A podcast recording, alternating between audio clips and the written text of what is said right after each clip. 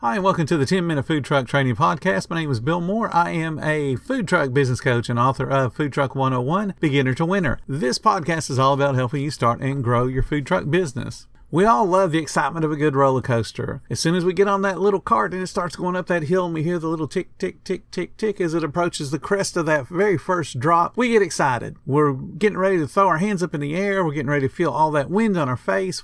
It is a fun ride. But if you're sitting in your business office looking at a graph of your food cost and you see really high peaks and really low valleys, you're impacting your profitability. We refer to that as a food cost roller coaster. And in food world, that is not a good thing to be on. So when someone comes to me and says, Hey, I've got a food cost problem, can you help me out? I ask them a series of questions. The first one is, do you know how to place a proper food order? And invariably, the food truck owner will say, yep, I know exactly how much I need, and I don't ever mess up. And then I ask them to explain how they order, how they place an order, and they don't give me any details other than, well, I just know I need this, and I know I need that. All of your inventory needs to be based on real sales. And you create what's known in the food business as a par stock. A par stock tells you when you sell a certain dollar amount of something, you're going to sell this many products. So, for example, if your certain dollar amount you're projecting is $2,000, that represents so many sodas, so many chips, so many fries, so many burgers. You base your projected needs for your inventory and for your purchases on historical data. So, if you are doing, let's say, $1,000, and on average, a $1,000 day means you cook 50 burgers, you take that $1,000 divided by 50, and that gives you 20 and that 20 is dollars so that means every time you sell a single burger it represents $20 worth of sales in all the other accumulated products as well. Not that the burger is selling for $20, but every burger that's sold has $20 of other food associated with it. So one burger, 20 bucks. So if you decide that next week is going to be a super busy week and we need to order to cover enough sales for say $2,000, you're still taking that same amount, that $20, and now dividing it into the 2000 that means you need 100 burgers instead of the 50 that we started with. You can do that for every single product. The only time it gets a little complicated is when you have multiple flavors like chips or of drinks and then you just have to learn through again keeping very good track of your inventory that if i'm going to do $10000 worth of sales i'm going to sell you know 300 individual sodas and then you just have to learn the mix is going to be mostly coke or diet coke whatever your area consumes but you do that for every single major product item that you have that costs a bunch of money because you don't want money sitting on your shelves. So you have to create a good par stock system. The next question I ask is Do you verify your order when it's received? Some people are able to get deliveries from Sysco and other food distributors, but just because you paid for it doesn't mean that's what you're getting. You don't just let anybody accept your food order, you don't just let anybody sign for your food order. You need to be the one there showing up, verifying that the food is coming in, or you got to train somebody. And that person needs to be trained on how stuff's supposed to be stored, how to verify that the food coming in is what the food was ordered so you're taking it against an invoice. And then they also be able to recognize things that tell them there could be problems with this food, like freezer burn, or what a defrosted box looks like, or what a frozen or a refrozen box looks like what frost means on different boxes. They need to know how to break open a case and then weigh it. I can't tell you how many times I have bought a 25 pound box of tomatoes, stuck it on my scale, and it's been 22 or 23 pounds in it. And of course, the embarrassed driver just goes outside and grabs a couple of tomatoes off of somebody else's case, brings them in to put my case up to 25 pounds. That's all that happens. But you have to check your own food. You cannot assume because the bag says it's a 50 pound bag that there's really 50 pounds there because you're paying for it. Make sure you double check your order when it comes in. Next question I ask is Do you have posted prep lists? These lists should be updated weekly and they should contain real usage amounts, not a guess. So going back to that par stock, you can break that down into if I sell 50 hamburgers and I'm going to need this much lettuce, this much tomatoes, this much pickles, this much onions, you can break that down specifically based on the recipes. So you're not guessing. You're looking at what you really sell and then computing that into your recipes and then displaying that particular amount for your people that do the prep or for yourself if you do your own prep. So if you need to prep 100 of something, give yourself a little buffer, maybe a 10% buffer and prepare 110. But don't just say, yep, that looks like enough because you're just guessing. This is a business. Write down the numbers, learn your own numbers, and then match the numbers coming in as far as sales to your output as far as production and prep and cooking. And don't finish out a case because you're halfway through a case of lettuce and go, I'll just go ahead and finish it out, save me some time tomorrow. Food doesn't work that way. Food is perishable. As soon as you cut into something, as soon as you break it out of whatever its original packaging is, you're now on the clock for it to diminish as far as its usability time goes. So don't think you can get ahead on perishable products. Prep what you need, put the rest away, and use it for the next day. If you have your staff doing prep work, follow up on them spot check weights. Like, for instance, if you do deli sandwiches and you pre weigh for an Italian, for instance, you pre weigh the ham. If you're using capicola and if you're using salami and uh, pepperoni, you have all those things pre weighed. So when somebody orders one, you can just grab that one pre weighed item and assemble it into a sandwich. You need to double check your staff to make sure that they're weighing it the way you want them to weigh it. If you're expecting there to be four ounces of meat in that package of ham and capicola and pepperoni and salami, and there's not, you've got a food po- food cost problem, or you're cheating your guests and they're not going to come back because the sandwiches are skimpy. Whatever your recipes are, follow them. And then make sure your staff follows them. You have to follow up on them. That's what being an owner and a leader is all about following up.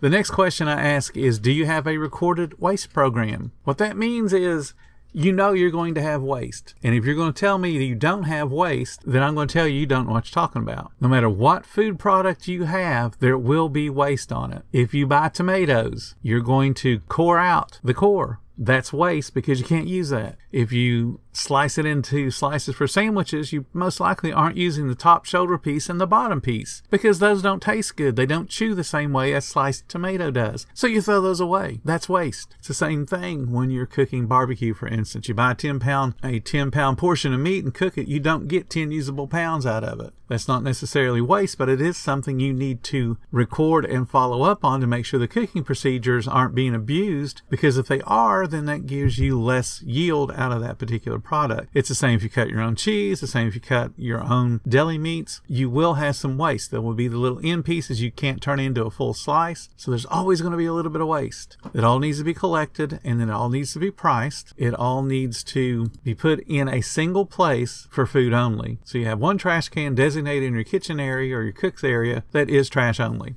and it should have a clear trash bag so that way you can pull it out of the trash can and look all through it without having to get into it to see what's in it. And if you see things that aren't recorded on your waste sheet, then you can take a knife, cut that thing open, lay it on the floor, and say, "Look, guys, this weight sheet does not match what's in this trash bag." Why?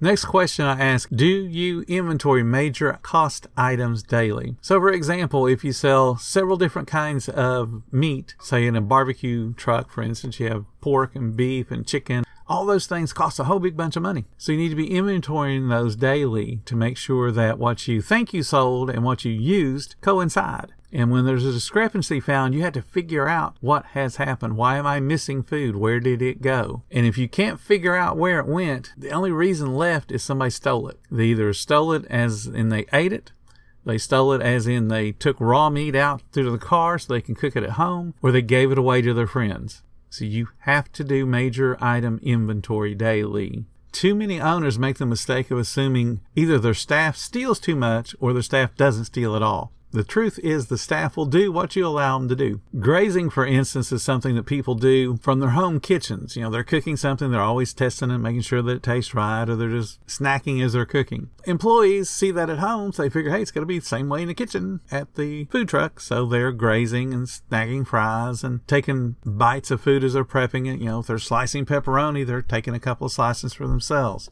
The next question I ask is Do you count your entire inventory every single week? And you would be shocked at how many food truck owners do not count an inventory. You must count everything every week. I'm telling you, the best thing to do is to count everything weekly and to count the major costly items daily. And if you have long shifts, count it twice a day. Figure out where the food is going if you have a food cost problem. I have at certain points in my life counted a full inventory daily because we had food cost issues that I could not figure out. And I wanted to make sure I knew where the food was going and who was responsible for my food cost problem. So at minimum, count your full inventory weekly because I can promise you, as soon as you let up on counting, you're giving away money. And it may take you a while to figure it out, but it does happen. Next question I ask is Do you know how to track a food cost problem? So, after you've counted your inventory and done all the math and figured out that you're missing something, do you know how to figure out why you're missing it, how it's missing, and then what to do to fix it? You can't give up. A food cost problem is extremely frustrating, especially when you can't figure out where it's going, but you eventually will. You got to keep searching, you got to keep digging, you got to figure out where is this food going. And it could actually go all the way back to your recipes. The recipes may not make sense. They may not be mathematically fit, but you have to figure out if you think on paper you should only be running a 25% food cost, and every week when you count it, you're running a 33% food cost, you got a problem because that's an eight point difference between what you think you can do and what you are doing. And that eight points is coming directly out of your wallet. It's your profit that is not there. Your food costs will only improve if you focus on it daily, you train your staff, and then you hold them accountable for the results they produce. You talk to your staff every single day about inventory, about prep, and about waste. It has to be on the top of their mind, and the only way it's going to be on the top of their mind is if you're talking about it all the time. You want to talk them through the shift, give them feedback at the end of the shift, let them know whatever goals that you had for the shift as far as waste or cooking or remakes. You can talk about all of those things and review the results with everyone that touches your food. The roller coaster will turn into a gentle decline if you take the necessary steps for controlling your food. Just use the questions as an eye opener. I promise you, if you answer the questions honestly, and then if you need help, ask for it. Because your profit, it really does depend on your actions. Thank you guys so much for listening. If you are finding all the information helpful to your food truck business, please consider becoming a monthly supporter of the podcast. Just hit the support button or follow the link in the description. Every little bit does help keep me going. If you guys need a business coach to help you reach your food truck's full potential, check out all of my affordable services. There's a link in the description to help you find my website. If you guys like being around like minded positive people, join our Facebook group. It's called Food Truck Training. We have a whole bunch of awesome members at all different levels from just starting to decades old veterans. They've all got your back when it comes to helping food trucks. And again, thank you so much for listening. I'll be back tomorrow because you guys know I got plenty to say about the food truck industry.